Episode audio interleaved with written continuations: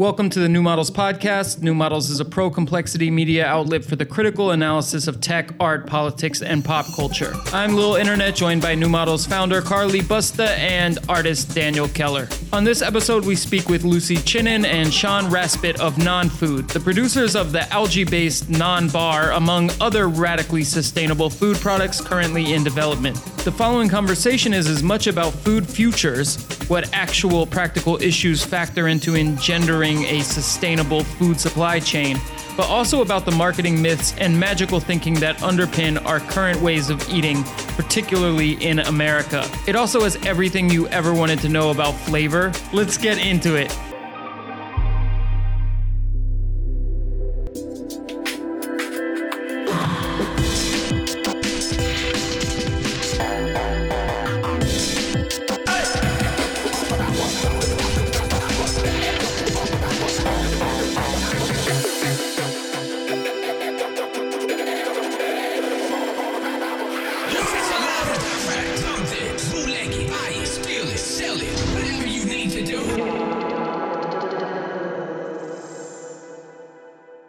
Non-food began in 2016. Is that correct? Or yeah, that's right.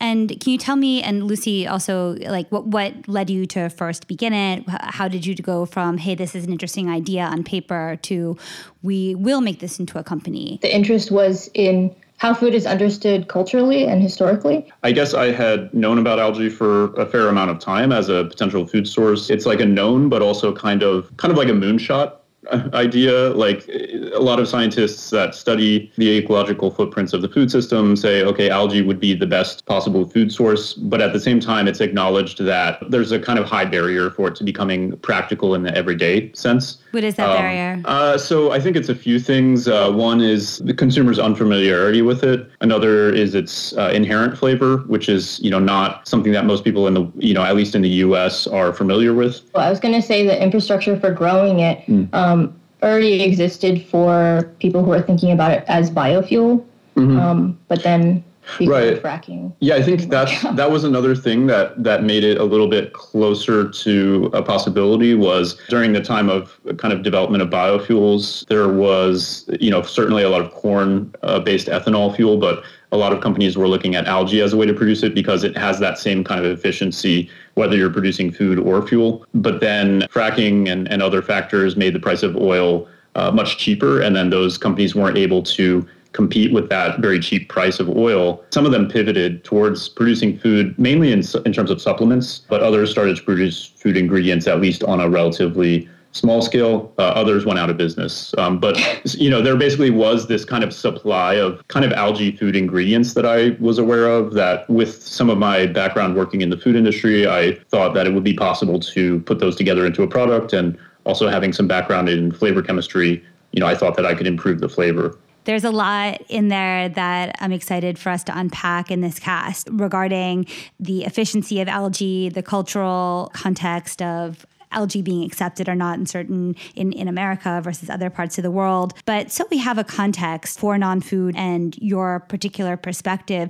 Sean, could you say a word more about your artistic practice and some of the other projects that may be related to non-food or that led up to non-food with Soylent and your other works? Probably one of the main themes of my work over the last five to 10 years is this kind of question of the art economy versus the mass economy, or looking at the kind of material infrastructure of the kind of economy at large and, and trying to work with that. So, for example, yeah, I worked at uh, Soylent as a flavor designer and food product designer, and I saw that as part of my art practice. I can't really talk about the products that you know I worked on because it's you know under confidentiality, but at least one of them is known, I think. But I see that as very much a part of my practice, and for me, it was a realization of a goal of scaling some of what I was doing into a larger arena. Actually, yeah, could you talk a little bit more about your work at Soylent? So you developed one of the first flavors that was developed outside of in-house lab, correct?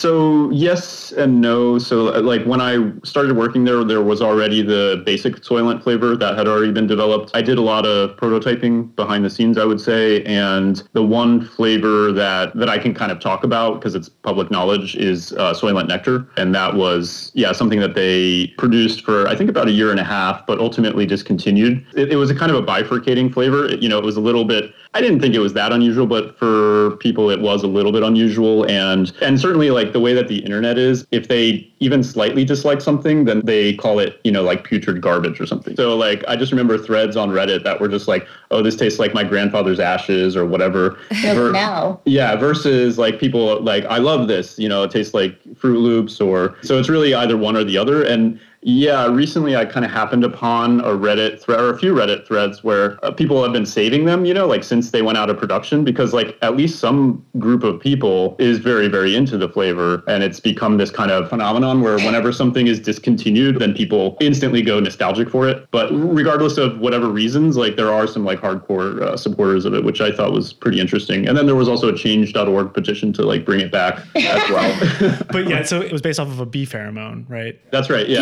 Can you describe it? A lot of people say it's like lemongrass, or it, or it is like that kind of note of uh, if you've had like Froot Loops as a kid, then the milk left over in the cereal bowl. It is also kind of lemony, and then that was what some of the detractors said is that it was too lemony, or it tasted even like lemon pledge, or or some cleaning product that would use lemon. Uh, so I think Dan kind of thought that too, if I remember. I liked it. I liked it, Which but is it fine. did. It had it had a note, a note of pledge, Yeah. for sure. It was. That's- but it was like a, a flower, a flower. Uh, yeah, It's a floral. Yeah, Floral it's also pledge. floral. You know, which No, makes but that's sense. because Uh, people use lemongrass and like citrus and flor- lavender and stuff in cleaning products. Yeah, yeah. It's like the not problem is not it's not inherent to the Yeah, flavor, exactly. but it's the way that it's used in our particular culture and way of manufacturing products. It can signify these cleaning products because of how often it's used in them. Uh, but That's not fair. but what I think is That's what so I think is interesting, though, funny, actually. oh yeah, what I think is funny is like they they market it though like once it was kind of divisive. Let's say they started marketing it as strawberries. so they just had like a red bottle, and they even started putting I think strawberries in some of the advertising. I saw it just to try to Oh, like trick people, and I guess like people I would imagine be more disappointed once it's really not like strawberry, but.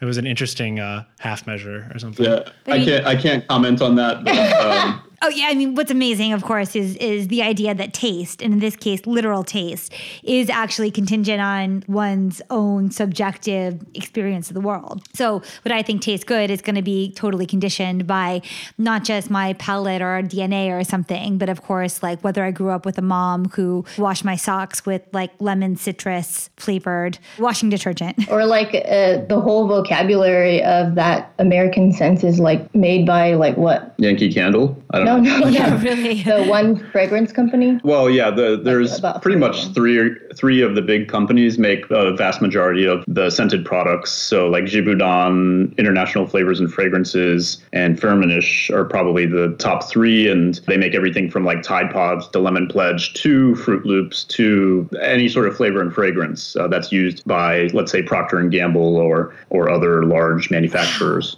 That's that's um, wow, spooky. that is crazy. Do you know, like, has the industry consolid? Has it always been that consolidated, or did they like go on a mergers and acquisitions kind of spree like other industries? I mean, those three were founded, I think, in the probably late 1800s or early 1900s, just as flavor chemistry was starting to be discovered or starting to be a thing. Firmenich might be a little bit later, but yeah, I think I think it's a little bit of both. I think that they've probably consolidated over the years, but they've probably they definitely acquire other smaller companies. Um, I've heard of I've heard of that happening Yeah. quite a lot as well. Can you explain to us just how it works? So, like, let's say you have Froot Loops. Basically, they're sourcing the grains from one place, and they're they're sourcing the stabilizers from another place.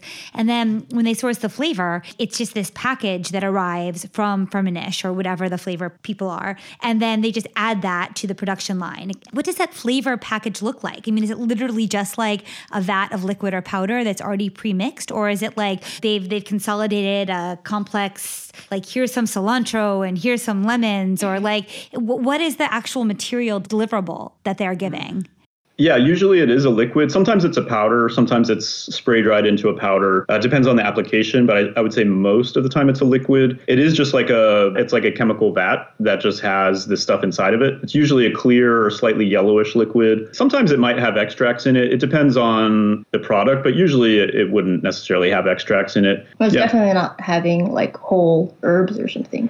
Oh yeah, Unless it would. You're it wouldn't something at home. Yeah, on an industrial. I mean, like on a factory scale, it's not um, whole fruit or herbs or anything. Yeah, it wouldn't have any like organic matter. I mean, by that I mean like actual plant parts. You know, it would have the oils filtered out if it has anything from coming from a plant, but otherwise it would just mainly be the the kind of liquid. And yeah, it is kind of like they always keep it as a trade secret almost across the boards. I've heard of some of the larger companies like Colgate negotiating that they they have to reveal their flavor ingredients to them after a period of like maybe a few years. But most of them, most of the time, they keep it a, a secret. It's kind of a black box. And I mean, the um, flavor company keeps it a secret to even Colgate. So even Colgate. Yeah, oh yeah, yeah. Wow. Yeah, yeah, so, right. Yeah, because then, then Colgate the can't go and, and take it and say, hey, we we know all the ingredients. Can you just manufacture this for, for, a you know cheaper price to some other company, to some like sort of like secondhand secondary manufacturer or something? Right. So, but then there's of course like reverse engineering flavors, which you did mm-hmm. within your work. So, like, how does that work mm-hmm. exactly? Yeah, so it is possible, but there's kind of like diminishing returns as you get further along. But basically, there's a thing called a gas chromatograph mass spectrometer, and you basically take a purified sample of the flavor. And sometimes you can extract that from a, an actual product, although that, that's a little bit hard to do, but you can do it. And you run it through this machine, and it, you'll see a graph with like peaks, and each peak represents a different molecule that is essentially vaporizing at a different temperature. What it does is it tells you what molecules are in it and what percentage they are. The only problem is that the human nose can be much more sensitive to certain molecules than the machine. I think it's pretty co- common that you run it through the machine and that it's missing kind of 20% of the information and then you kind of have to do the rest by nose. You have to kind of make that formulation and then add to it what you think it needs and keep testing it. So it's it's not like an exact exact thing, but it gets you pretty close. One thing that's kind of interesting that I've heard about is that some of the fragrance and flavor formulators at these companies will kind of like add white noise to the product. So they'll have a kind of clean mixture that is just the things that you smell, but then they'll add like other things to essentially trick other chemists oh at other companies that are going to try to reverse engineer it. Wow. Uh, so I've, I've, heard about that as well. Um, Flavor wars. But I mean, like the challenge with your flavor for Soylent was really that it was like skeuomorphic and there wasn't any like really clear identifying note for anybody to latch onto. And so I think that's kind of an interesting like problem in general with food design that I know you're interested in. So maybe we could talk about that. Yeah, sorry, there's just one thing I wanted to add. So you're actually saying we're like ingesting chemicals that were put there simply to protect like a patented flavor? Uh, so when you put it that way, it sounds really, really bad, right? Well, I guess but, what you're saying is more of the that white noise one is yeah. more of like yeah. the fragrance. Well, it could no, they, they do it in flavor, okay. I think too. But to your question, it's basically the well, it's not patentable. The flavor generally is not patentable, well, I mean, but they keep, but it, as, they keep it as a secret. Right? Yeah. It's IP. Yeah, it's IP protected in the sense that they keep it a secret. And so theoretically, I think you're not even supposed to reverse engineer it. Uh, right. I'm not really sure. But, but, uh, but, your, but your question we're is eating we're eating, eating, chemicals to protect intellectual yeah, property. But, but chemicals okay, in quotes. Chemicals, I mean, like, this is of course what we're gonna have right. to get into. We, will get yeah, exactly chemicals. Of, exactly. Yeah, but still, it's a totally arbitrary, like like unnecessary ingredient. There's lines of code in that in that yes. formula that are not necessary I'm eating for your molecules enjoyment. to protect into intellectual property. Correct. But okay, so thinking it'd be funny if it like broke the machine if you tried to analyze. it. Well, is it, it is with like scanners that you if you try to scan dollar bills, it like freaks out and knows about it. Anyways, oh, whatever. Really? Yeah. Oh. oh, right, right. Huh. Oh, like what if there was a watermark? That would be pretty interesting. Well, this is what it is basically. It's like a watermark yeah. made out of whatever. Although, but I guess like so, yeah. but they're not. They're like odorless but they would still show up on the gas spectrometer. I, that's what I don't. I, like I'm a little bit unclear because I've just heard of this like secondhand, but my understanding is that they could be odorless or they could be something that has like a low odor. Also, alternatively, the other the flip side of that is that they might add something that has a really high odor per molecule. So like the nose the nose can be like really have a really different sensitivity to different molecules. So like if you've smelled anything sulfurous, you can smell that in like parts per trillion in the air. Wow. Versus versus like other molecules you would smell in parts per million. So it's like kind of a million times stronger than other molecules just on a per molecule basis. So anyway, so they might add in things that they know will actually really affect the flavor, but it would be usually below the threshold of the machine to detect. So that's kind of like the alternative. But the yeah, I think in terms of adding white noise, it's more like things that aren't particularly necessary for the for the flavor formulation that they would add in just to kind of confuse people, I guess. But to, to your question, Julian, about the the chemicals, you know, okay, so I think we'll we'll probably talk about this a lot in this podcast, but chemicals are like everything is chemical. I, uh, I, know, I know. It's, important to. oh, what's that? I know. we all know. Okay, I know. I know. We all know this. Like, I mean, yeah, we all know this intellectually, but you know, it, it, bears repeating. And I think maybe the issue is is not so much chemicals per se, but the kind of unknowns about it. I mean, the fact that in this case it's a kind of secretly held chemical composition. Maybe that's part of the issue. But yeah, everything's a chemical, and these are safe chemicals. They they actually are. You know, like I'm not an industry shill or something. Like they're they're tested for being safe to consume. They're pretty thoroughly tested, and then there's specific regulations as to how much you can use per product. So so that you know one molecule you might be able to use one part per million. Another molecule you can maybe use like 500, and you know people have to follow those guidelines. Flavorists have to follow those guidelines. So uh, it's not like they're just exposing people to random chemicals. They are chemicals, but so is the rest of the food, technically. do you think that's the case with the Coca Cola Pepsi thing? Because that's like the most secret proprietary flavor. That's the most like myth- mythologized yeah. yeah, flavor. I think it's not even a hard flavor to crack necessarily. Like there's you not. did analyze that. Yeah, yeah.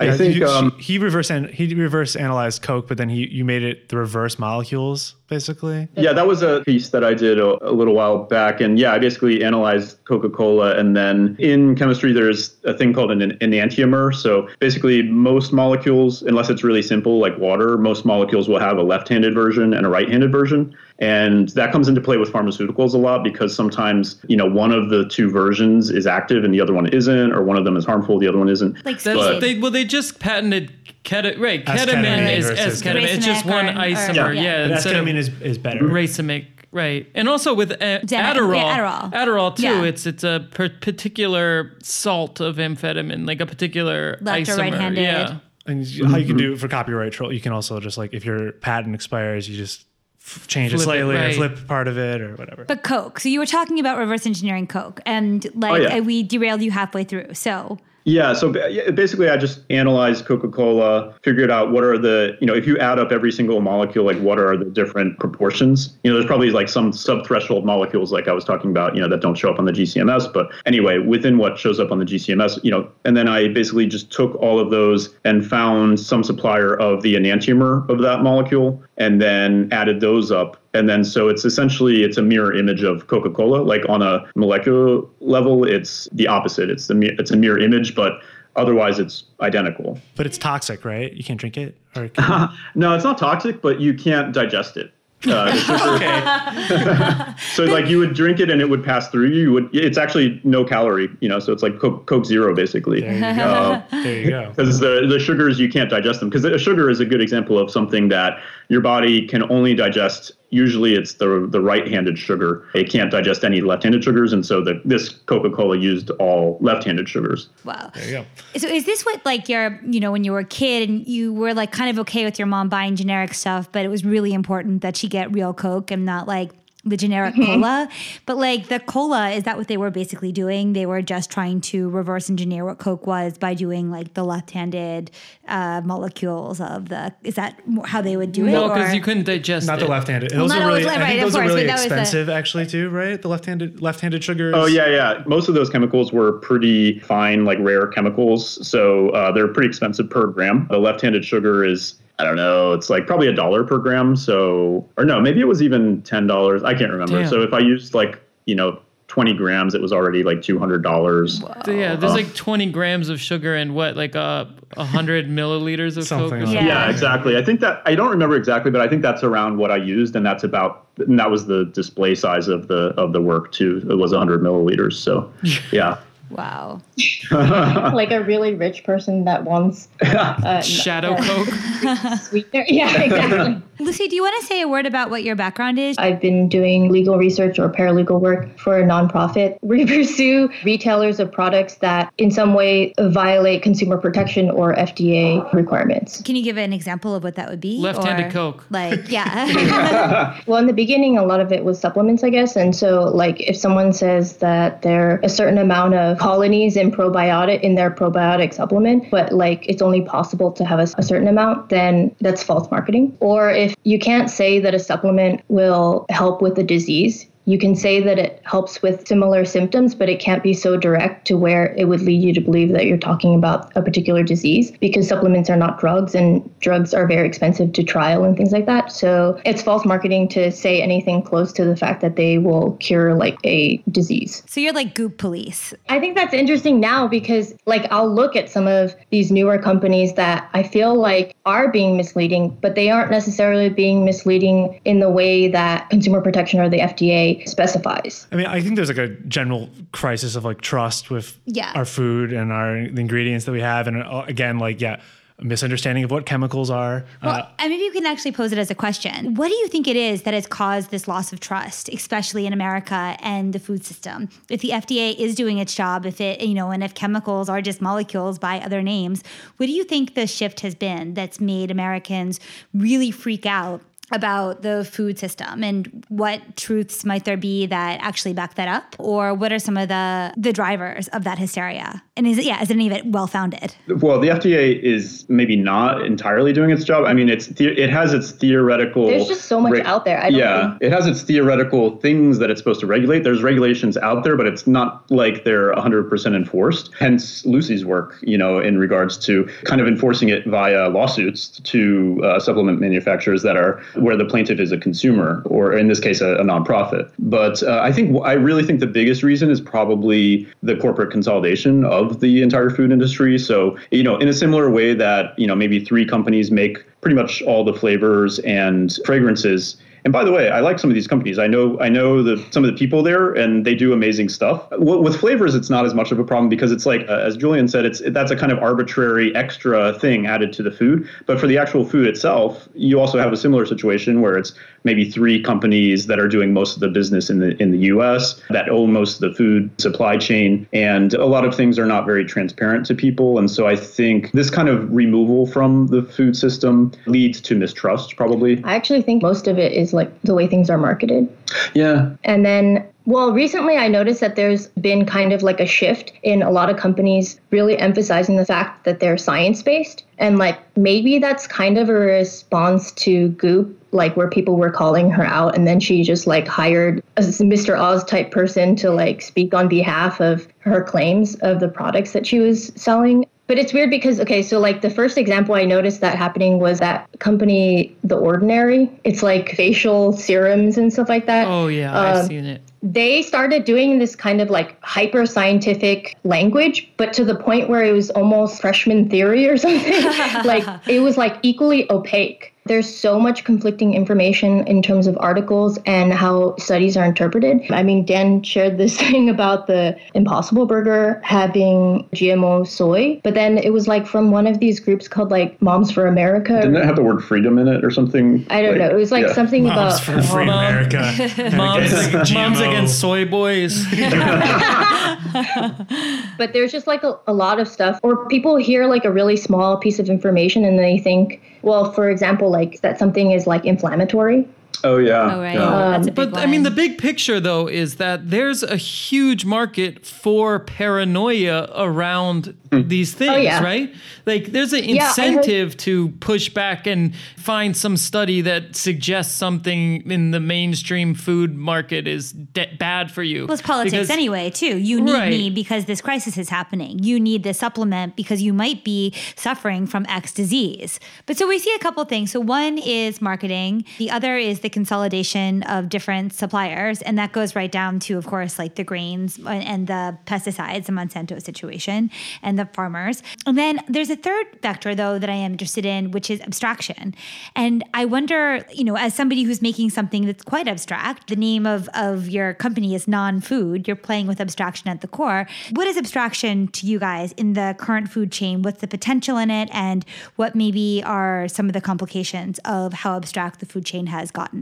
I guess there's maybe two different kinds of abstraction in this case. One is the abstraction of the flavor, let's say, like for example, nectar being a somewhat ab- abstract flavor, or the flavor of the non-bar is kind is abstract. I would say it's not designed to mimic any other flavor. It's not like a representational flavor in that way. But then I think there's another kind of abstraction where it's people's removal from the production process, and I think that kind of abstraction is probably the more important of the two. But at the same time, personally, like and, and aesthetically, I'm interested in abstraction of like yeah the food product itself the kind of flavor what are the kind of possibilities of it? I mean back to the kind of arbitrariness of the flavor that's added to the food you know it's also very arbitrary usually the kind of fruit moniker that they pick for a flavor something being strawberry. I mean in the end of the day it's it is this vat of flavor molecules and there's no part of it that comes from a strawberry at any point in time. They're designed in a way that may or may not taste like a strawberry. Maybe it hints at it maybe it's really a stretch but nevertheless, a product that you see on the shelf will always say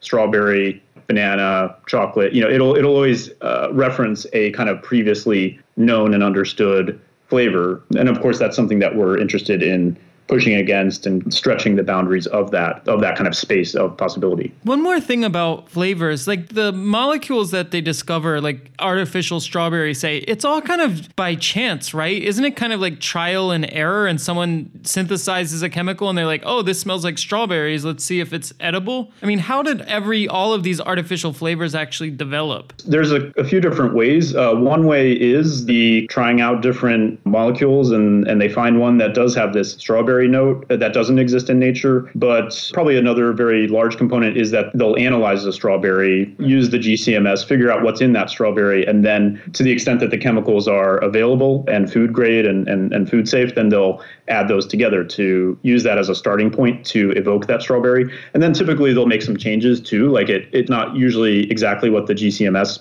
gives you because you have to make some modifications, but that'll be their starting. And and that's kind of how the flavor industry started. You know, they kind of made discoveries of vanillin is a is a well-known example. It's the main molecule in vanilla and it gives it its pretty much characteristic note, but there's lots of other molecules in it that add to the complexity. But vanillin they discovered using another material. It could have been an extract of pine or something like that and they did some things to it and then it smelled like vanilla and then they figured out that this is the flavor note that's in the vanilla plants. If you only use like one molecule and you're trying to mimic something scent wise or flavor wise that exists in nature, the flavor is equally one dimensional. Usually, like for a flavor, I would say that there's between 20 and 100 molecules, sometimes more. So it's not just one molecule, it's, it's really the specific proportions of the molecules that give the ultimate effect. So it is a lot like perfume, where you're adding different ingredients. And, and in the case of a lot of perfumes, it's chemicals, synthetic or otherwise, that uh, are being added to get a kind of finished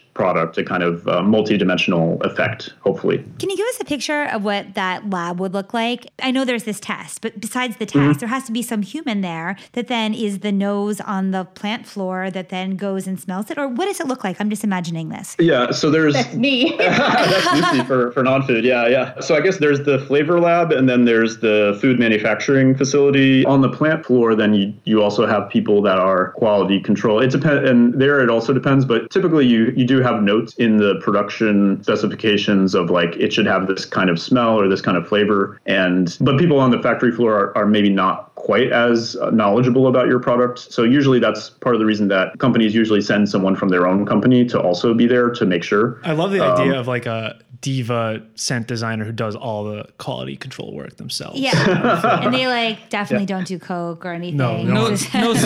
yeah. no, no smoking. plugged outside. Exactly. but there are like there's like some rock star flavor designers, right? It's not like just like these labs, which is sort of how I guess you imagine yeah. it. But like, are there any the are there any flavorists that we should know? I mean, I guess I remember you mentioning oh. whoever designed what was it blue raspberry or was Ah, it yeah, yeah. uh, Right. cooler ranch? These some of these like, Watermelon really- Jolly Yeah. Rancher. Yeah, there's some like very you know. Yeah, what are the what Yeah. are the, the superstars of flavors? I think that there was actually another time in the history of like food technology where where people were actually a bit more playful and and and consumers were willing to be a little bit more adventurous and think of it as something that was a little bit plastic, a little bit like something that could be played with. Uh, and I think blue raspberry is kind of like a hint of that of that time. I and think it's 60s. It was like the Yeah, same think- Jell-O era. era. Yeah, Jello exactly, Yeah. where everything could be yeah, in Jello. Yeah, and I think that's a really interesting time, and you know, I think at least with with non-food, like we're interested in trying to do do things along those lines. But but I- one thing that I do know about blue raspberry is that supposedly the story is that there were different red colors that you could use that were approved for use in food by the FDA, and they would use this one red for like cherry flavor, another red for strawberry flavor, and then another red for raspberry, and maybe that one was more pinkish or something. I don't know. The FDA at some point did a study and decided that this is actually not safe for food, and then they had to recall remember it, and so they were at a loss for a flavor to use, and so then they used blue. Uh, that's the story that I've was in the that I've heard about why it's blue. But there was there was also what was it yellow five? There was some color that was banned in my lifetime for sure for like Yeah. lowering sperm count Yeah. or something. But yeah, I think uh, in terms of chemicals in food, I would be more worried about the color than any sort of flavor or thing or anything like that, because those are quite different, like on a molecular level, than things that are normally ingested by humans. So hmm. I think that probably they are fairly safe, but it, that's just like a category of chemical that I would be a little bit more concerned about than anything flavor related. You know, the flavors probably make up like it's almost always less than 1%. Usually it's less than 0.1% of the finished product. So it's like a very, very, very small amount that you're adding that then gives it this hint of whatever it is that you're trying to evoke. So it's not it's not the main ingredient by any by any means. But I think it's interesting to point out that, you know, in general, you know, most food that you're buying at the grocery store has been broken down and then reconstituted. Th- This may be problematic, maybe it's fine. What I think is interesting with non food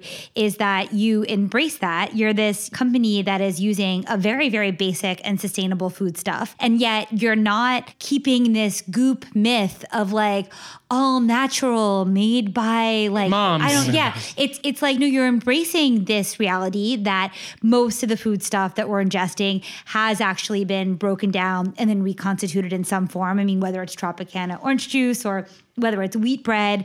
And I mean, I'm also interested in your thoughts on that process and if it actually is good or bad. But I like that non food starts with that abstraction and then also says, yes, but what we're doing is also incredibly sustainable, maybe re educating us to embrace the abstraction. It doesn't necessarily have to be something that alienates us from our food products. We get away from this idea that the only place you can shop is your CSA, like, because that's not scalable, right? That's not possible in a larger zone. I mean, this the only way we're going to be able to have sustainable food for the future, anyways. Is like with like bug protein burgers and krill burgers and algae burgers and uh, just all very un- unconventional abstracted burgers. Is the Yeah. only way we're gonna get protein then to the the big masses, difference right? with what they're doing is like, yeah, Impossible Burgers, all the ones they're trying, they're, they have this skeuomorphic or an attempt at imitating the flavors that already existed. And, Yes. like non-food is, I think, Blue yeah, raspberry of that. Yeah, as the blue Yeah. raspberry Right. of meat. And, I mean, it's worth talking about Beyond Burger, whatever, they, the most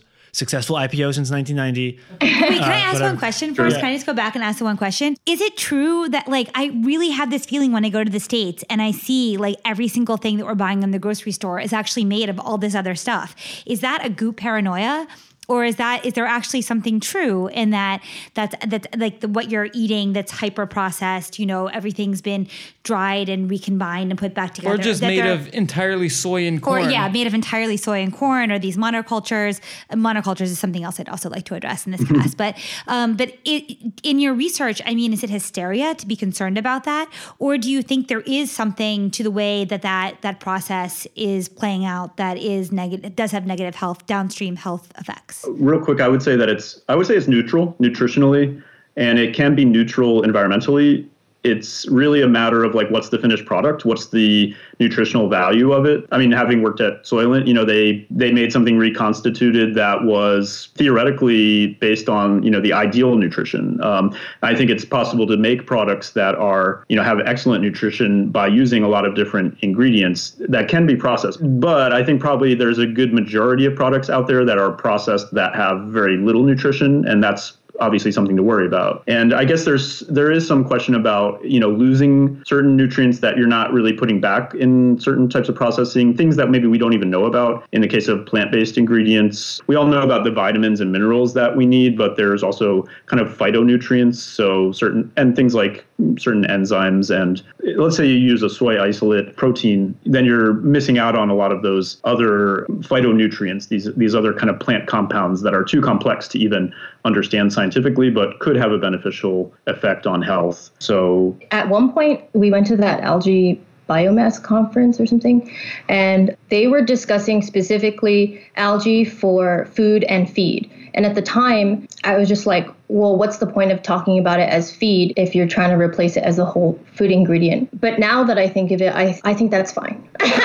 because normally the, the feed is soy or corn. Yeah, I mean it's better. It's better. The thing it's that's also nutritionally better. Yeah, the thing that's maybe leaves something to be desired is that it's yeah, you're taking like a half measure where I think we really need much more radical no, complete overhaul. But but yeah, I mean it's better to feed fish and other farmed uh, animals algae rather than other fish. Which, which by the way, fish get their omega threes from algae. Right, right. Algae, algae is kind of at well, it's obviously at the bottom of the food chain for pretty much the whole ocean and to some extent no, the I'm land. just saying that because a lot yeah. of people take omega three supplements that are yeah. like fish oil, but like it comes from algae. Right. When they have farmed fish, to give them omega threes, they give them tiny fish. Yeah, even smaller fish. Like Yeah. whatever fish it is, then they'll give it a small As, like, like, ground yeah, up as their like feed. yeah, fish meal they call it. And so yeah, this this conference was looking at trying to get get algae to replace that. But actually there's At like the an moment, FDA uh, I don't know if it's FDA or Department of Agriculture, probably Department of Agriculture or some US department that handles it that says that fish have to be fed fish. Like it's it's a What? part of the law. And presumably like from what we heard it's like has to do with protecting the fishing industry. Mm-hmm. I, I just read something the other day about insect proteins being used as a potential fish feed because you can vertically farm insects. It's like super efficient form of protein. You can already buy So- there's insect dog food in the market, even in like Right. Rossmann, they have it here. Oh, really? But dogs don't like it as much. They like barf. yeah, they like barf much more than they like. Uh, they like non-food. Yeah, every insects dog, every good. dog. Okay, what the first I met one dog yesterday. We tried to give it some non-food. It didn't like it. It was the first dog I Aw. met who didn't like non-food. It's like Yeah, a- most of them like I it. noticed Nine that out of that- 10. that more dogs like the f- original version. Ah, yeah, that's true. Yeah, we made it a little bit more human centric in the in the recent version. But I was gonna say about the stuff that you're bringing up in terms of like what you liked about non-food. All of those things are actually things that have been a kind of a problem or have have been hard to defend and in some ways we haven't we've tried not to be so aggressive in terms of saying if we're talking to people face to face we will say why we use artificial flavors i mean we do have an faq that's coming out kind of explaining these things but we just didn't want to um, come out being like everything you know is wrong like flavors Yeah. everything One thing I wanted to point out about the natural versus artificial flavors. Well, first of all, we want to just kind of be honest. Like any sort of product that you look at where it says natural flavors, it's essentially identical to artificial flavors. There's very little difference. In some cases, it's chemically identical. It's just that they got that particular flavor molecule or all the flavor molecules that are in it, they extract it from plants. Usually it's from plants versus the molecules that are in an artificial flavor formulation can come from other sources. And those sources might sound dystopian, like, you know, wood pulp or like actually petroleum or other things like that. But in the end, they're processed through, you know, a series of chemical steps to get the finished molecule. And chemically, you know, a molecule is a molecule. That's the only important factor, uh, you know, in terms of physics is like what is the molecular shape? It doesn't really matter if it came from a vanilla bean or if it came from crude oil. It's it's the same molecule and it has the exact same health effects. I think it can be very hard for people to to think about it in that way, but it's it's definitely the case. But w- one thing about artificial versus natural flavors is that not only are they identical chemically and so for human health they're the same. But from an ecological perspective usually the natural flavor is much worse for the environment and it's counterintuitive for a lot of people. But if you think about the production process of how they get the natural flavor extracted usually it's from plants that have a very low yield of oils so they have to take basically fields and fields of flowers and usually the yield is something like 0.1% so they're crushing up let's say like 100 tons of these flowers and then they're getting a tenth of a ton and usually then it even gets processed further from that. So that that that field of flowers could be used for you know forest, and probably was a forest at some point before it was cut down to make room for flower harvesting. So it really has a big impact on the carbon footprint because we know that forests really hold on to carbon. They're a great buffer against carbon emissions, and also all the processing you know in terms of like the equipment that goes into like harvesting the field you know you know it, it all runs on petroleum you know so we have to kind of factor in a petroleum cost ironically you know the the synthetic version is probably made directly from petroleum. So it's it's actually we took the petroleum out of the ground and we just took the simplest route possible to then make the finished molecule, just making some chemical changes, purifying it. That's obviously much more efficient than growing a whole field of flowers and using petroleum to power the tractors that then have to go and harvest the entire field. So, I mean, because we're so focused on ecological efficiency and, you know, really seeing non-food as a having a real potential impact on CO2 emissions, because algae is obviously the most efficient food source in that regard, you know, we have to pair that with also using artificial flavors, even if it's extremely unpopular. And we get emails about it all the time. As much as like some people maybe some of our peers think that that's like cool. There's also even some of our peers and just like everybody else that we've met, the abstractions come with like the color they're like, why is it black? Mm-hmm. And it's like, well, basically it's black because it's very, very green. And then they're scared to try it. And then when they do try it, some of them either they don't like the algae taste or it doesn't taste like algae. So then they're weirded out by that. I would say probably at no other point in human history has there been a larger percentage of like picky eaters on the face of the earth. yeah, no kidding. Um, and, and I think it's actually a real problem in terms of addressing climate change because it's like if they're going to like hold on so fast to their food proclivities, then it's like how are, how are we supposed to change habits in a way that's like completely necessary? Or it's just like what happened to trying things for fun. Yeah, yeah, yeah, yeah. I think it's like, like pop rock. It's it is kind of an era of extreme conservatism in terms of food taste. It probably a lot of it does come from a lot of this like fear marketing in terms of I think all natural the whole that whole movement is like a fear marketing thing. The whole anti-GMO thing is obviously like completely fear based. So yeah, it's like people have been conditioned to find danger around every step and if you have a feeling that something might be dangerous, then you're going to be extremely attuned to the flavor and anything that's amiss, you're going to uh, you know kind of completely reject. Or some people think it as if the product is like some nuclear object. right. Or like because it looks like a space ration or something that it's like really artificial. But then algae is like super like it's been around forever. I remember seeing real fear in people's eyes looking at this small black square. I mean, people are incredibly fearful, and I think it's a little bit worrying in terms of the future of the planet and the food system. I mean, the food system is probably second to transportation. Some estimates would say that it's above transportation in terms of the greenhouse gas emissions that it produces, and then it's number one for water use, and of course number one for land use. So yeah, it's it's a, it's a major thing. The real problem, it seems like, okay, people are like for good reason, you know, concerned in theory with GMOs or at least concerned with what they're eating or interested in it. But like that the same fear for the climate is is combined into one thing and that's obviously counter counterproductive generally. So I don't know there's a there'd be a great way to decouple those things because they're both valid concerns but like you imagine people they see the environment around them changing very rapidly the first thing they think is I'm going to try to control the food I eat and that I give my mm-hmm. family. Mm. At least I can be Prever- like, preserve the nature, right. push out the artificial, right? And, and that, like, that and sense- it's it's like a very simple one to one. Like it comes from a good place. It comes from a place of wanting to have like a truer relationship to their environment, to be responsible. People like to be, and especially under a neoliberal regime where you're told that you're responsible for your own success, you're also responsible for your own demise. It's a very natural thing. Huh? That people would think that they need to have food that they know where it comes from and then they're being good parents by feeding that to their children.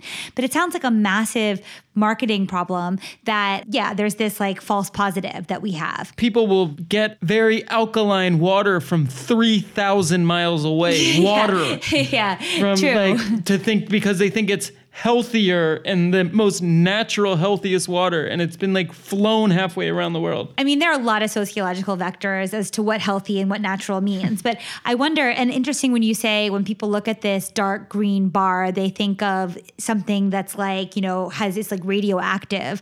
I wonder, do you guys have a sense sociologically? And I guess you're speaking mostly about the American market. You're not speaking about the Asian market or Japanese market, or right? Do you have a, a sense? Can you place when when the fear set in for the American market when we went from yay blue raspberry, pop rocks, Jello, Wonder Bread, yeah. right. I mean, like when I was a kid, I definitely was fed tons of microwavable stuff. Like, Yes. and my mom is like a good, you know, she cared. She made dinners too, but like no qualms about like any of this. So when when do you think the tide turned?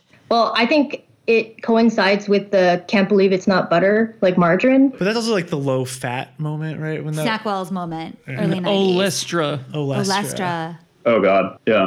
oh God, that sounds really Olestra yeah, everybody the- has that reaction. The, the But, anal leakage um, one. yes. Right? Um, yeah, I'm trying to think also just in terms of my own personal memory. Basically, before people were concerned with diet, then the language around that became healthy. Then it was natural, and then now it's functional. like there's probably just moments of it throughout history. Like for example, in this talk that we saw from Nadia Berenstein, like there was already, I believe this was like the Oh, yeah. turn of the 1900s, Oh, I want to describe this. It was like anti-margarine, and it was like this really old ad that was in a newspaper, and then it showed like a demon mixing this thing that said o- uh, oleic butter, which was margarine, and then it was like putting trash in this barrel, and like yeah, it was like a cartoon, yeah, cartoon version of like here's what they put in Yeah, margarine. like a no one knows what's in it. It's reconstituted. Essentially, it was like, oh, this is a reconstituted unnatural product, unlike you know butter, which you know comes from milk, and we all understand that. And this was like around, I want to say it's like the 1910s or something like that. You know, so this was a long time ago. And then later, the FDA made a rule, probably uh, because of the dairy lobby, that a margarine can't use added color, and they used to mix beta carotene in with margarine to make it this kind of yellowish color, which is similar to what you know butter can have at certain times. And the butter gets that yellow color from beta carotene that the cows um, ingest. But um, but the FDA made a rule that you can't add that to margarine, so it made margarine look even le- you know even less natural. At the, at the behest of the dairy lobby, they found this kind of loophole, which was kind of funny, where they would actually give you a in in some of the products they would give you a little packet of beta carotene that you could add to the margarine um, and mix it in. But um, Wow. but but yeah, so that's like an early example, I guess, of some of this fear-based marketing. But I, yeah, I think probably there was a bigger turn around the I want, I want to say the 90s when maybe organic and and certainly the non-GMO movement became more mainstream or pronounced you know and of course those both of those things come from good intentions. It's just that scientifically when you start to think in terms of carbon emissions and land use and the idea that you know a forest really captures carbon and it's like maybe the best thing to have uh, versus agricultural land which emits carbon because when you're tilling the soil like the long buried carbon is is actually emitted into the atmosphere. And you think about it in terms of land use well since organic has a lower yield than you know conventional food crops you have to use about 1.5 times as much land based on this uh, based on a study i've seen from sweden. If you grow the conventional crop you could have you know like one acre and you get your product and then you have a half acre of forest to the side you know and that's a great carbon sink. But if you're growing organic then it's all agricultural land. So it's actually yeah pretty bad in terms of carbon emissions. So but then you do have to look at to some extent pesticides, certain types of pesticides, I would say, because organic can also use pesticides. It's just that they use like broad spectrum things like copper sulfate versus like the really highly specialized ones that probably are more likely to affect things like bees. On the ground, like in an actual farm, it's like a pretty muddy distinction.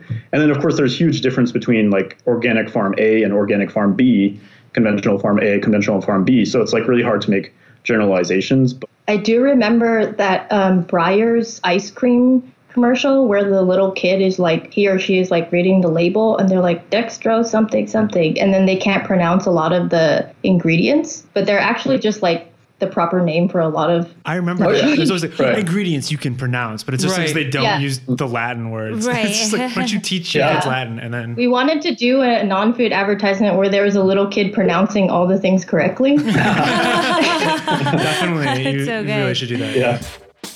The New Models podcast is part of a larger project to carve out a piece of media space for a different kind of conversation. For further context, check out our aggregator page at https newmodels.io, where we aggregate media that is particularly relevant to our community. If you want to be a part of our community, you can join our Patreon at patreon.com slash newmodels. As a member, you get access to the New Models Discord and our private Topsoil Bantercasts. I heard that in the in the Bible that I don't know there was some people that were going somewhere in the desert and they had some machine that made some food called manna or something and the theory is that it was actually algae and they had It was spirulina. right they had something that was making spirulina and that's what they ate bricks of the food to survive. Have you all heard this? I, I think I vaguely know what you're talking about, and yeah, I think I remember. Yeah, ma- mana is just is right Algae. it was it was yeah. algae and i know that there's some uh right wasn't there people in uh indigenous people in mexico who would eat Yeah. algae as Yeah. well what is the pro what is the what's the amino acid profile of the protein in in algae Yeah, so it's pretty close to animal protein. You know, it's not 100% digestible in the way that animal protein is, but it's not far off. I don't have an exact number off the top of my head. Depends on the strain of algae, but it's better than most plant-based sources. Um, so, like soy is pretty good, but it tends to be better than soy. Algae tends to be better than soy. Things like wheat are pretty low, like Right. uh, maybe like 60% digestible. So it's much better than a lot of those other. But then also in terms Yeah. of iron, it's more bioavailable than a lot of other True. um, plants. are there vegan bodybuilders supplementing with algae protein already Well, people Let's use look that up. spirulina. Like they'll put a, like a little bit of a spirulina in a smoothie. So that's definitely like a thing that's been going on probably since the 70s in the U.S. and certainly like much earlier in places like Mexico and yeah. that it's quite expensive for someone to supplement themselves like Ah. with that yeah, much. I think did that's the difference. Yeah, I mean that's what in a, in a nutshell that's kind of like what we were trying to do with algae is like we see it as existing in this kind of supplement space almost sometimes like a homeopathic kind of idea of like algae giving you good vibes or something like that like i mean i do think that moon juice has they have some algae ingredients in some of their stuff but if you look at it it's probably like less than 1% of the overall product and, and we've seen that with other companies as well where they're they'll have algae be like the main selling point but then you look at the ingredients and it's like probably like 1 to 2% like you can kind of tell yeah, they have Um, like an Aztec label. yeah. something, and then it's Yeah. As of now, you say it's like people aren't supplementing algae protein for bodybuilding, and but you say it's a cost issue. I mean, but do you think algae really is scalable in terms of cost to become a like global protein source for a population that doubles, say, in the next uh, whatever twenty years? I mean, its efficiency Yeah. also is super so than any high, other- more right? than I mean, but from it, of site, course, the market. It's, it's like- uh, cost is what matters to the algae market. can use one one hundredth of the energy resources required that plant life would require, and one one thousandth of the energy required by animal protein. Is that? Mm-hmm. Yeah, it's basically it's like Yeah, solar power. Right. know? So, what is the Yeah. co- why is the cost so high then? Right now, is it Yeah, so a matter a- of scale? That's a really good question. So yeah, it can be scaled, but it's it's not there yet. And uh, a lot of the companies that are making algae now, you know, they're they're not super huge. Like they're you know they they have their operation, but they're not like a huge company. And a lot of them started as trying to make biofuel before they pivoted to food. So it's like rel- it's like a pretty new category of the food industry. But there's other complicating factor, uh, especially in the U.S., where a lot of sources of protein, like uh, for example whey protein, you know, they're they're a kind of a byproduct of the dairy industry, and there's artificial subsidies that keep those prices in, in just in terms of like what the market price would be based on the resources that go into it. Uh, it keeps them artificially low, and that's the case with a lot of food that's grown in the U.S. So algae doesn't have any sort of like subsidies coming from the federal government, so it's not it's not competing on those terms, and so it has to kind of like make its own industry from scratch, Is that- essentially. actually, I wonder if that's stipulated in the Green New Deal. If there's any subsidies mm-hmm. for the For algae. algae. there should be. It That should be. A lot of There really sense. should we are be. proponents Yeah. of growing your own. Yeah, yeah, we're doing that. You know, we're just we're growing algae upstairs. That's like maybe the real promise of of algae is that beyond this kind of ecological efficiency, it's like this kind of food stability and this possibility of producing your own food, or at least in a small scale, maybe community based setting, like producing enough for a localized community and making a more distributed food system. I think that that's something that would be like a an ideal outcome of people adopting algae on a larger scale. Yeah, like aesthetically, I used to really not like the farmers market kind of thing, or like the the overload of people saying buy local. But hmm. actually, it is the community centered kind of approach, and producing your own food and doing things locally is better. Yeah, I mean it's great if you can do it. I think cheesy, but the it's the main better. problem with completely locally grown in urban areas is that well, you can't really locally grow. it. You have to grow it kind of mm, either on a rooftop garden, which it's not going to produce that much food, or in New Jersey or whatever. But uh, you know, it's at least pretty close proximity. But the main problem with locally grown is that can you produce enough nutrition to feed the actual people that are in that location. And only certain crops produce protein in a large amount. Soy is actually one of them, but algae is is another one which produces much more protein than soy. I've seen a lot of stuff with vertical farming, and I think that that's like a great solution, with the exception that a lot of it's indoors, so it's it's actually using uh, electricity. I don't know that it can easily scale to produce the nutrition that people need because most of those things that are grown in a vertical farm don't give you much protein, and that's protein is kind of the limiting factor in terms of like human humans basically. Like you know, we get plenty of carbs from plants, and we get we, we can get fats from them, but we can't really easily find protein. Right. Where we live in Berlin, we live right on a canal. I think there's an excess of nitrogen in from the water. The, from the agricultural runoffs, yeah. I guess up, yeah. up, upstream in Brandenburg, which means that there's a lot of algae in the canals. In fact, they have a boat that they take up and down the canals at night, oxygenating the water is I, I, know this is a problem throughout Berlin. I assume that the algeification of different waterways is also a problem in the US. Is it possible to farm that algae in these public waterways for some kind of use? Maybe not for human ingestion, but is there some mm-hmm. way Fuel, of yeah for fuel or is there or are there any programs that are trying to take this problem and turn it into an available resource? I mean it seems like it could be green gold if it were fit into the system in the right way but i don't know anything yep. about this so. I mean that's that's also like the flip side of because algae is so it grows so efficiently so it uses very little resources so then if even a little bit of extra nitrogen gets into the water then it just it blooms you know because it's just so good at growing. It's been doing that since you know, for billions of years because it's uh, very well adapted to to growing quickly. But yeah, in terms of finding uses for that, I've definitely heard of a lot of or like a fair number of companies that have proposed that and say that they're working towards it. I know of one company that's already started making a kind of like a rubber. I believe they had a partnership with Nike to make like the soles of certain Nike shoes actually. Always tennis um, shoes.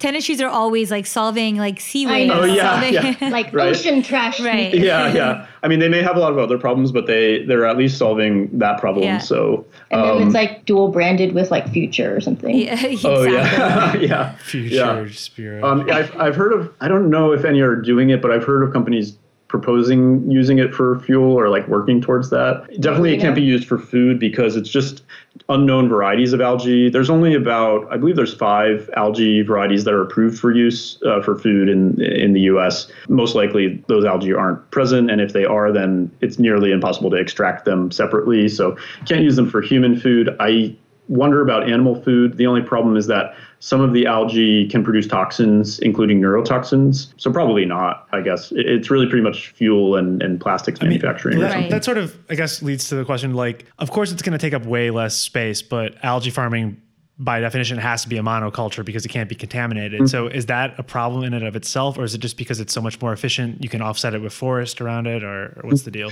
Yeah, well, so I think that the the main problem with monocultures is that they're they're like out there in the world, they're out there in the environment. You know, when you have like pretty much a whole state that's taken over by like corn farms, then it, it produces like a completely different ecology than what was there before. It produces a really strange ecology. Yeah, it becomes vulnerable to certain pests and diseases and things like that. In the case of algae, it's it's kind of separated from the environment because algae is grown. It's grown on land, or at least most algae uh, and the algae that we use. It's grown on land, but it's grown in these either artificial tanks or kind of artificial ponds, and those are you know kept separate from the environment at large. So they don't really have an impact on you know the surrounding environment. They just they take up a very small amount of space compared to other farms. You know, they're not really integrated with the environment in, in, a, in, a, in, a, negative way. Yeah. But then theoretically, like from a nutrition perspective, you don't want to eat just the same thing over and over again. You know, even with those five varieties of algae, like there's a lot of variation that you can get. One thing that I've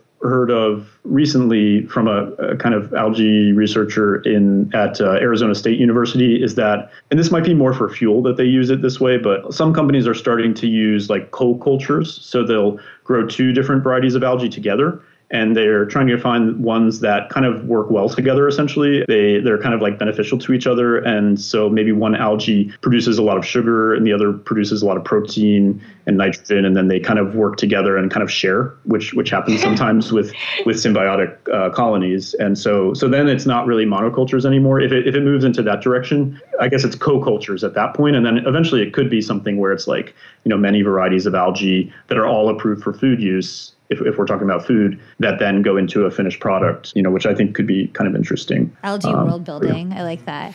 Um, algae in space, is it possible? Yeah, it, it has been done. It was tested early on by the Soviet Space Agency. They brought up some algae mainly to produce oxygen during the flight, but also to theoretically eat. And I think that it didn't go too well. Like I think people, people didn't like it. I don't think it was in stick form. I don't I don't know what form it was actually. Right, but algae um, actually hap- helps with with carbon capture. That's what, what yeah. it does. like yeah, yeah, yeah. It's basically it like a really oxygen on Earth, right? Because of because di- yeah. diatoms. Right, right, right, right. Yeah. Of course. Yeah. yeah, yeah. It's really you know it's made of carbon mostly and takes it out of the air, gives us back oxygen. So it's it's an excellent thing for rebalancing you know gases in the atmosphere. They're still looking at algae in space, but I haven't heard of anything recently but it seems pretty much like it would happen. Like I, you know, I don't see what other kinds of food you're going to be trying to grow up there. Honestly, that would actually like work on such a small scale. I think you maybe you would like have algae as the main staple and then you just grow a few like tomatoes and stuff for like just nostalgic reasons or something um, what other kind of cellular agriculture projects do you think are interesting besides algae mycoprotein yeah. Yeah, mycoprotein, and that's been around for a little while, like yeah. with Quorn, with that company Quorn. Hmm. Um, Quorn just recently got like a big round of funding. So Q U O R N. Uh, I think it's a British company. Yeah. So it's like kind of like a mushroom, but more like a fungus culture. Yeah, I, I, it's somewhere. It's it's a fungus, but it's kind of almost like a bacteria too. Yeah. I'm a little bit. But anyway, actually. they've been around forever, and uh, like at major grocery stores. And then I think at some point, um, when people realized that they don't know what it is, they got scared and then it kind of like lost its popularity. Yeah, I had one of these fear moments actually. Uh, there was like, then, yeah. It actually wasn't vegan, it was vegetarian. And then recently they got a big round of funding and they're making a vegan version. Yeah, there's a lot of other, like cellular agriculture is becoming a real interesting space. So for example, they're taking, you know, muscle cells or or maybe some sort of stem cell from a cow and then turning it into a muscle cell that grows on a kind of scaffold to produce something like a, a along the lines of a hamburger. Because like, um, well, so texture is like one of the biggest things. Yeah, so they're growing the cow without the cow, but yeah, at the moment the hardest thing is to get that muscle texture like what you would find in a steak. So they're starting out with things like hamburgers that are more amorphous, but no, none of this is on the market well, yet. Yeah, um, everybody. I think all of those companies say they're three years out. Yeah, and then every time we ask them, they say that they're three years away from from it. It's been it's been like five years since we've. They're been, nice people. They're great people. Very... Yeah, yeah. I think. I mean, I think it's a cool, people. I think it's a cool idea. I mean, okay, from an environmental standpoint, it saves some land, but not not necessarily if you count the growth medium that they're using to grow the cells. And we we don't know exactly what that is. And at the moment, a lot of it is dependent on fetal bovine serum, which does come from cows to, to get the cells started, you know, so it's not entirely, Cruelty. you know, out, out, yeah, it's not outside of the animal agriculture industry. Speaking of corporate consolidation, a lot of the more established companies that are growing like lab grown meat are Tyson have majority stakes by like uh, some of the large meat companies. So Tyson, yeah. although I think Tyson sold off some of their, yeah. yeah, but you know that's basically seems to be the way that that newer industry is going. Is like it might just eventually be acquired by like previous meat producers and then just kind of continue alongside it.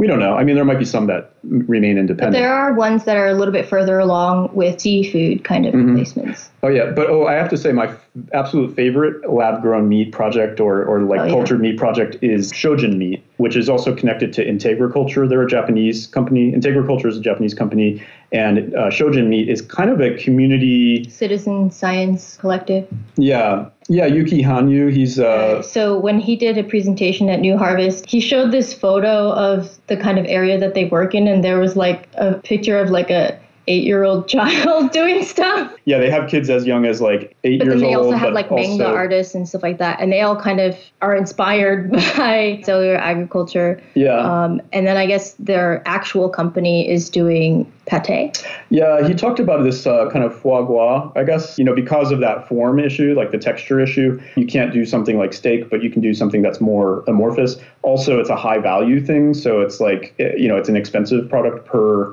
per ounce or whatever because because it's still expensive. Cellular agriculture. That's the thing. They're trying to get costs down before they can scale it up. I have one more question regarding class and uh, scaling. Before this podcast, I was listening to a bunch of podcasts of people like farmers in America who are really sus of the Green New Deal and are really sus of coastal elites telling them how to farm. But at the same time, what was really interesting is that a lot of these farmers are like in completely handy when it comes to futuristic technology on their farms. You know, if you talk to them, they say that, yeah, well, my grandparents survived the Great Depression or the Dust Bowl, but now thanks to geo tracking, we can actually defend against that to some extent. And we're really open to new technology.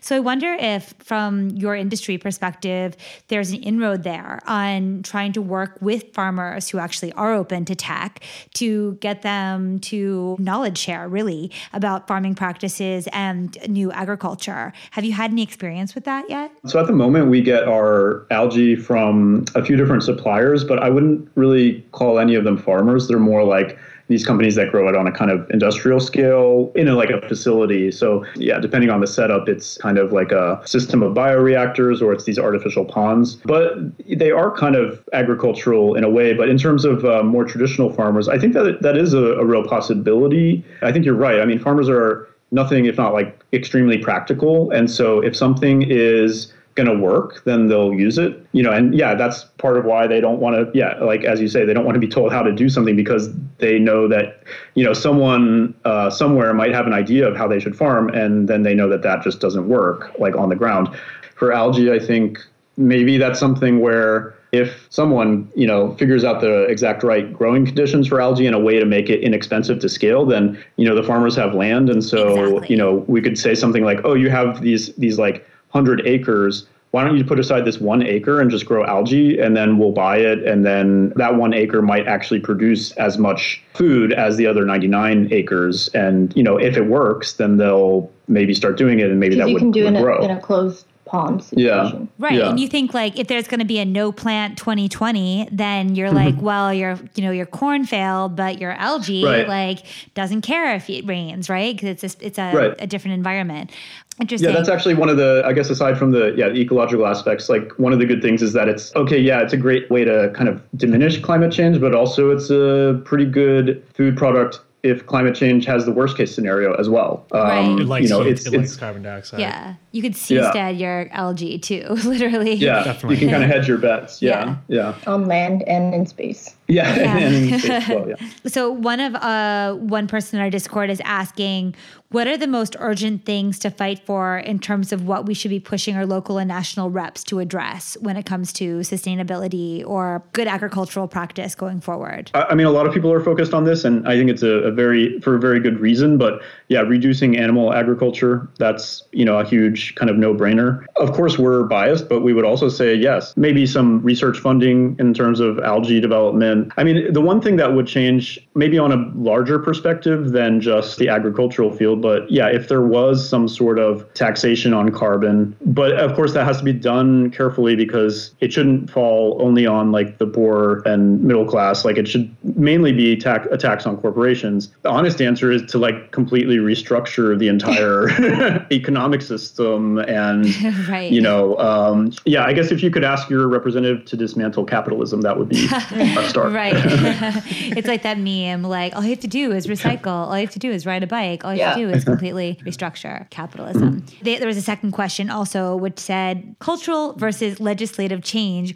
What comes first? What's the priority? And does it matter? It's hard to say, but I think uh, you know it's it's unlikely that something's going to get legislated unless there's like a cultural base in favor of it or a lot of money in favor of it. So I Algae guess cultural change happens first. Yeah, um, but but I mean, I just feel like, Oh, yeah, like, well, in terms of food, the consumer has been like shaped so specifically that the cultural adoption is a really big part, like how consumers process different signals. Like one thing I noticed about Impossible and Beyond Burger is that specifically when they came out, that they didn't come out saying, "Oh, this is a product for vegans." Like they came out saying that this is our thing. And they came out in restaurants first before you had a supermarket product because they kind of wanted to create like a context for how you're experiencing their product. And also that probably coincides with uh, controlling how it's cooked actually, because it's a little bit harder when you have it at home. And also how like uh, the moon juice stuff, uh, it's like kind of remarkable how powerful Chantal Bacon is, even though she's like made fun of so much. It's just like her influence to influence people to be so enthusiastic about certain ingredients or things. Like, I just wonder what would happen if it was towards something Useful. actually good. That's that's that's a good point. Yeah. Well, actually, Yeah. and, and that that gives me, or that reminds me of an answer, maybe to the other question about what would be a good thing to ask a legislator, for example. And I for think Chantal Bacon. well, I think one, I think maybe a good first step would actually be like a systematic, uh, heavily researched, neutral, trusted way of tracking the resource footprint of all industries and products. Um, even like a you- label, you, have right? to know. Yeah. What's that? Like a la- even A carbon labeling it, label. yeah, like carbon label or something. Yeah. If there was a way, almost like you have the, and I think actually Holland did something a little bit like this, where they have the nutrition, but then they also have like some information about the environmental footprint. I've seen that somewhere I got that in my Um, car I don't know how in depth it is, but what, what's that? I got that on my. I, had, I rented a car and it had the price. Oh, right. the CO two Yeah. price. And I, Yeah. But it, the problem with So that think- is it's so abstract. And what does it mean? In. Yeah, in yeah. Germany with meat now they have a one to four scale of how humane it is, with one What? being like battery cages, four being Oh. bo- uh, organic, Yeah. and Five three being like causes. three being like uh, yeah, f- free range ish or Foraged something. Yeah. meat. Yeah. Car- carrion meat. But yeah, I think that would be a good first step. And you know, the real problem is to make it neutral and trustable But because also- obviously there's so many different entities that would want to try to sway how those numbers are uh, decided. And of course, it's a really complicated thing because, for example, weighing the the cost of CO2 emissions or the impact of CO2 emissions versus the production of plastics, like those are kind of two different things because plastics don't necessarily produce very much CO2 compared to Yeah, there's other like things. carbon or water. Yeah, but but then they're persistent, so they have other problems. So Like it would have to be like effects. across across a range of different like factors, and but at the same time being able to synthesize that into information that would be readable and meaningful to a consumer. And and I'm not saying that like it ha- it should be on the consumers to like change their habits and solve global warming. Like I'm ab- absolutely not. But at least like it should be known information. But I would also say like- that that process of carbon counting for uh, your product is very cost prohibitive. yeah. and like there's only like the biggest companies can actually do it so like yeah it would be great if we had that for the bar but it's expensive and also we would have to do it every time the bar mm-hmm. changed. The people that care about that kind of stuff are usually not the same people who want to try the bar. Hmm. Yeah, there are some people who are really interested in one aspect but they don't actually want to eat it. Hmm. I think that yeah, that's almost like I would say a problem that we've experienced in general is that like there's a contingent of people to which non-food and the non-bar is like a very nice, a very good, interesting idea, but to whom like it's not a actual f- source of food for them personally, you know. And I think that that's like there's a real gap there. I'm guessing like some of them are concerned about you know the ecological footprint of food, but probably not all of them. But there's a there can be a kind of bifurcation there where there's a lot of interest on an intellectual level, and that's really not what we're trying to do. but I maybe guess. labels would make people concerned because people like like yeah, people love reading labels. Well, so- people like reading labels, but they Yeah. also like price comparison. Yeah, So yeah. maybe there's like they can do like carbon price, mm-hmm. carbon comparison or something. I just think that, Yeah. that like that whole comp- like what we're hoping for from that, or like it's not just for labeling. It's like we want a general artificial intelligence that can manage Yeah. our economy. like that's what it is. Yeah, 'Cause yeah, I mean, yeah. Deciding whether or not carbon or plastic or which of these things are worth, and, Right. and all of these different factors, social factors. Yeah. envi- I mean, It's a great it's application impossible. of AI, actually. Well, that's I what mean, AI that actually, will like, do, would it- yeah. it's what it will do. I think. Yeah, yeah, yeah. I think that that's actually, yeah, I thought that as well, that that's probably a likely application because actually counting carbon is so extremely like hard and there's so many variables. And maybe this is a, the best promotional concept for non food is that the idea of the carbon basilisk, which is that, you know, if there is a Roko's basilisk, it'll probably start out as being like a carbon counting basilisk. Well, maybe I, you know, don't want to talk too much about it, but you know, it, you basically want where you're to basically want to start counting your carbon, is what I'm saying. You know, um, Right, because Roku start can't doing it now if we don't because car- someone's someone's watching, you know, or This someone makes will sense. This makes Like I said, green Green New Deal. Don't don't sign up for frequent flyer programs because they're gonna they're gonna see who flew the most and then they'll send you to Gitmo if you, if you fly too much. Same with carbon. the ba- carbon bacillus is gonna put you in Gitmo. Oh my god. Oh, the downfall of carbon counting or accounting of carbon is I don't know if it really addresses the fact that like really big structural changes would have to happen. Yeah, the idea of doing this whole system of like figuring out the entire environmental impact, in a systematic way, like the end goal of that should not be to like nudge consumers towards you know getting the slightly better carbon product because I think that that's not going to solve global warming. It does need to be like a much larger structural change. I mean, I guess it's also up to stores. Stores should stock things that are like more like carbon neutral. So, you know, bio stores will not just store, stock sustainable meat or sustainable products, but will nudge towards things that are, yeah, companies that are, I don't know. I don't know. I just feel like okay, but the bio store is the perfect example. So the produce that they're selling that has a much higher carbon footprint than the non-bio store. Exactly. But So they won't put to- it in right, plastic. right, right, but the right. plastic actually has less carbon footprint than the Yeah, paper exactly. basket. It, Yeah, it feels like yeah. it's really. It's not only that it's carbon accounting. It's like uh, you have to try to quantify values and like Right. Yeah. It in a really very is a intrinsic way. Yeah. And that's why Food like, you need general intelligence Yeah. to do something like that. Yeah. And it's not to make packages. It's to manage our Yeah, economy and then make- market it to us the right way Exactly. so that we're willing to take that's it. The, that's a Roko's marketing basilisk.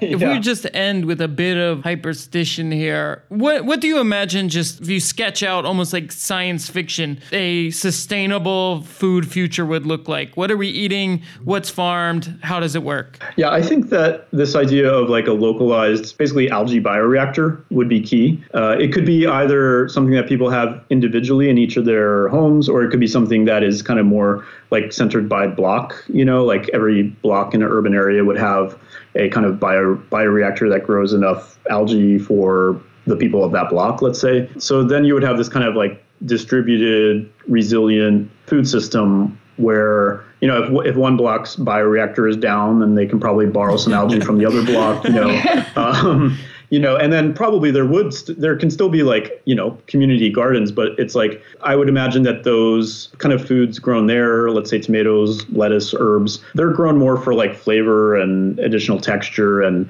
and just for enjoyment. Whereas probably the algae is providing most of the nutrition. That's something I see as like a very positive and, and very sustainable food future. And and by bioreactor, I really just mean like a system of tanks, you know, that keeps the algae alive and it could regulate the temperature um, if it's like a inside of a greenhouse, which is what we're building for the for this LA project. eh, You know, with maybe an extractor fan and some other things to regulate temperature, make sure it doesn't get too hot, but also not too cold. It's it can be a kind of a simple setup. It doesn't necessarily require a huge amount of expertise. Yeah, I think that that's something that would job really make creation, a lot of sense job actually. creation, managing Be the their- algae, the algae man. yeah, the algae man. Yeah, yeah. Bioreactor. It'll be like the, the Algae building lady. superintendent or like the, the block leader or something, you know.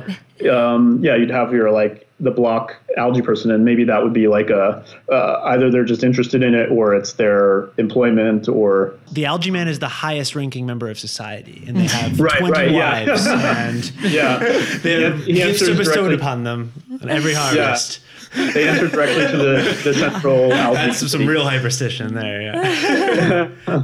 algae domination 2039. Thank you for listening to the New Models podcast. the algae person. Algae first. Make, make algae great again. Uh, blah, blah, blah. Okay, so where can we find uh, non-food? Oh, so yeah, you can go to our website. Really, right now we sell it pretty much entirely online. The website is eatnonfood.com, or you can probably Google non-food and it's it's pretty much will show up. And if you work for a big startup Or any size startup.